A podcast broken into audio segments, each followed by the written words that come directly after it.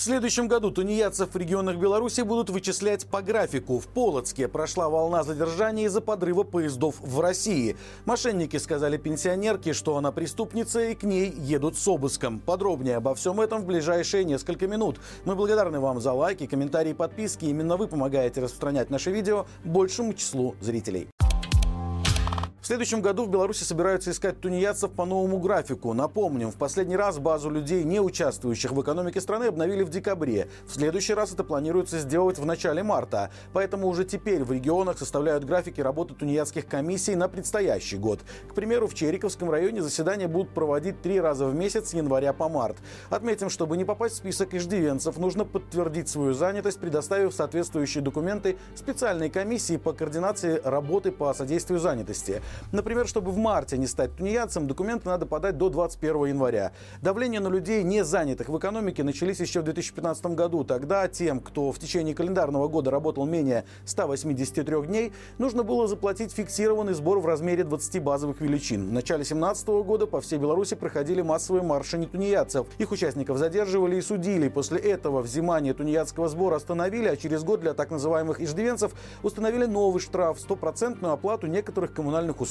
Причем платить его должны не все неработающие, а только собственники квартир.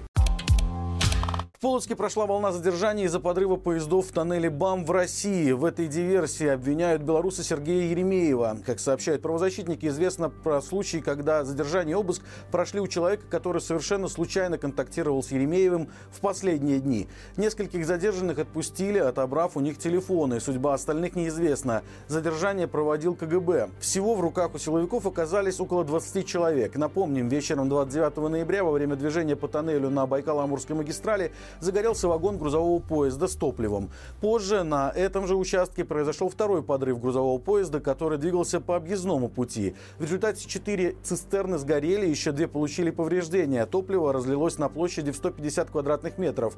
7 декабря ФСБ сообщила о задержании в Омске подозреваемого в теракте гражданина Беларуси Сергея Еремеева. Позже выяснилось, что мужчине 52 года и в 2020 году он участвовал в стачке на нафтане. Мошенники сказали пенсионерке, что она преступница, поэтому к ней приедут с обыском. Учитывая общую обстановку в стране и бесконтрольный разгул силовиков, женщина таким заявлением не удивилась. Обстоятельства дела сообщили уже реальные силовики. По их данным, произошло это с 61-летней жительницей Минского района.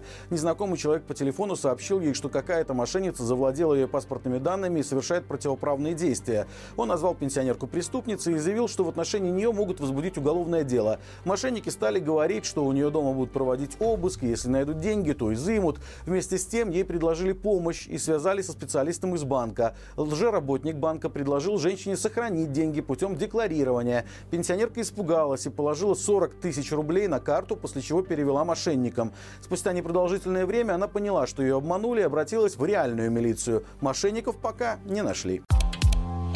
В Борисове милиционеры стреляли по собакам, которые бросались на играющих детей. Инцидент произошел днем в воскресенье, 10 декабря, у одного из заводов города. Там пятеро детей катались с горки. Услышав детский крик, две пробегающие мимо собаки стали бросаться на них.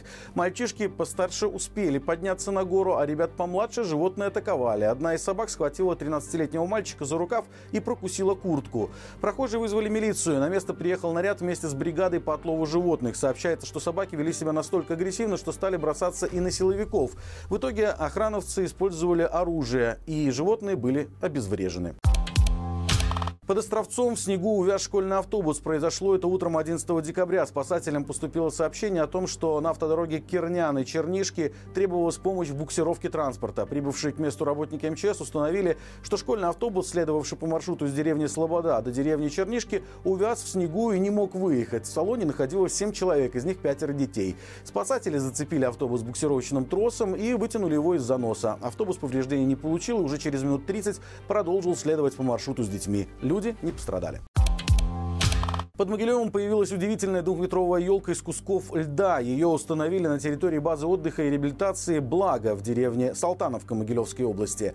Работал над елкой минчанин Иван Карпицкий, который и опубликовал ее фото в Инстаграме. Он рассказал, что на сбор инсталляции ушел один день. Кусочки льда, из которых была собрана двухметровая елка, он вырезал из пруда неподалеку, а затем украсил их гирляндой. К слову, прошлой зимой все на той же базе отдыха Иван слепил из снега скульптуры мальчика со скрипкой, девятиметровый маяк на скале, инсталляцию из мультфильма «Маша и медведь». Тем временем в Гродно появилась аллея дизайнерских елок, которые делали организации предприятий города. Среди довольно симпатичных арт-объектов не обошлось и без агротрэша. Есть, например, э, гирлянда из мусоровозов и упакованные новогодние подарки в баках для раздельного сбора мусора. Какие елочки понравились вам больше всего, можете писать в комментариях.